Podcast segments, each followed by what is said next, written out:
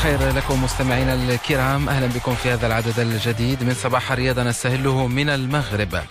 قبل دخوله لتجمع الإعدادية الأسبوع المقبل تلقى المنتخب المغربي خبرا سيئا بعد أن أنهت محكمة التحكيم الرياضية التاس الجدل الذي سحب ملف المهاجم منير الحدادي ورفضت الطعن الذي تقدمت به الجامعة الملكية المغربية حول قرار الفيفا الذي يرفض الترخيص للحدادي من أجل تقمص زي الأسود. بانيا ذلك على تفسيره لأحد بنود القانون الجديد والمتعلق بفئة منتخب أقل من 21 سنة. توضيحات أكثر عن هذا الموضوع رفقة خليل بوبحية الباحث في الشأن الرياضي وعضو محكمة التحكيم الرياضي. الجامعة اختارت المسطرة السريعة ال procédure accélérée طبقا للمادة ال R 44 من مدونة التحكيم الرياضي أمام الطاس لتوفر عنصر الاستعجال والمتمثل في دخول المنتخب المغربي غمار إقصائيات كأس العالم عن المنطقة الإفريقية. وبالتالي فهذه هذا الاستعجال يعني فرض على الطاس أن تبت بشكل مستعجل ولكن نصوص القانون كانت واضحة وواضحة جدا أي أن اللاعب لم يستوفي الشروط التي حددتها التعديلات الأخيرة الفيفا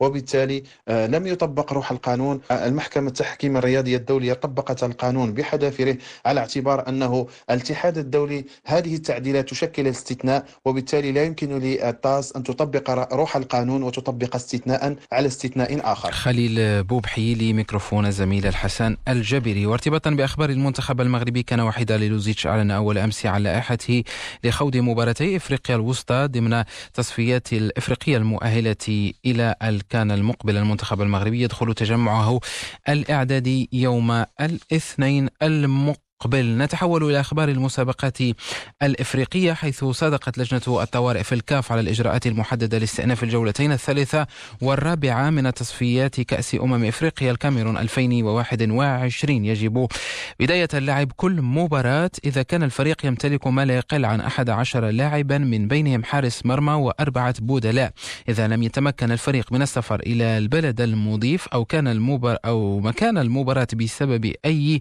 آه، اعتبار كان فسيتم اعتبار هذا الفريق خاسرا للقاء بنتيجة هدفين دون رد الاختيار الثالث الذي أقره الاتحاد الإفريقي ولجنة الطوارئ. يتعلق بعدد اللاعبين المطلوب من أجل بداية المباراة وهو 11 لاعب من بينهم حارس مرمى وأربعة بدلاء أما فيخص فيما يخص الجمهور يجب لعب جميع المباريات خلف الأبواب الم مغلقة ومع ذلك إذا أرادت حكومة أي بلاد حضور الجمهور فسيتعين أولا اللجوء إلى الاتحاد الإفريقي لكرة القدم و طلب الترخيص. في أخبار الأندية المغربية أعلن فريق اتحاد طنجة تعاقده مع لاعب الوداد البيضاوي أنس الأصبحي الذي الذي قدم بشكل رسمي بعد أن وقع على عقد لثلاث سنوات. ودخل الأصبحي كجزء من الصفقة التي قام بها فريقا الوداد والاتحاد والتي عرفت انتقال سفيان المود من اتحاد طنجة إلى الوداد البيضاوي مقابل أنس الأصبحي ومبلغ 250 مليون سنتيم.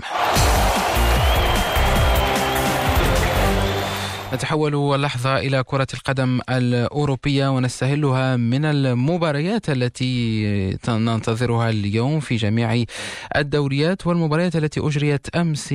فريق ساوثهامبتون بالأمس تغلب على نيوكاسل بهدفين دون رد يرتقي إلى صدارة الدوري الإنجليزي الممتاز بستة عشرة نقطة وهو نفس رصيد فريق ليفربول بينما انتهت بالأمس أيضا مباراة برايتون وبيرنلي بالتعادل السلبي. اليوم إيفرتون يستضيف مانشستر يونايتد. كريستال بالاس أمام ليدز يونايتد وتشيلسي يواجه فريق شيفيلد. وفي إسبانيا استهل الأسبوع بالأمس بتعادل بين إلشي وسيلتا فيغو بهدف لمثله. فيما اليوم فريق برشلونة يستقبل بيتيس ويسكا أمام إيبار وإشبيليا أمام أوساسونا.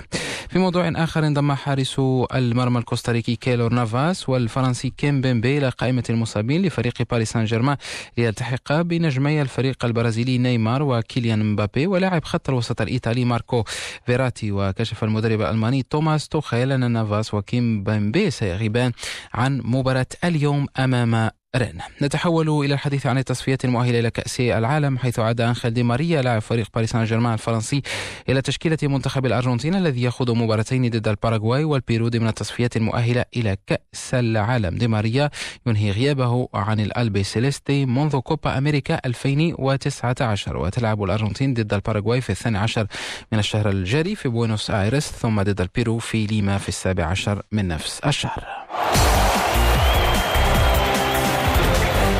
نفتح ملف باقي الرياضات والبداية برياضة الجولف وبطولة هيوستن المفتوحة التي تندرج ضمن مسابقات ال PGA Tour وتصل جوائزها إلى سبعة ملايين دولار. البطولة التي تشهد حضور الجمهور للمرة الأولى منذ مارس الماضي انطلقت الخميس وتتواصل حتى الأحد وتشهد صدارة للأمريكي سام بيرنز بسبع ضربات تحت المعدل فيما الأسترالي جيسون داي في المركز الثاني بفارق ثلاث ضربات. ونختم بالحديث عن كرة المضرب حيث تعرفنا على المربع الذهبي لبطولة باريس آخر دورات الماسترز للألف نقطة. الإسباني رافائيل نادال سيواجه الألماني ألكسندر زفيريف والروسي دانيال ميدفيديف سيواجه الكندي ميلوس راونيتش. بهذا مستمعينا الكرام نضع نقطة نهاية لصباح الرياضة إلى موعد الرياضي اللاحق.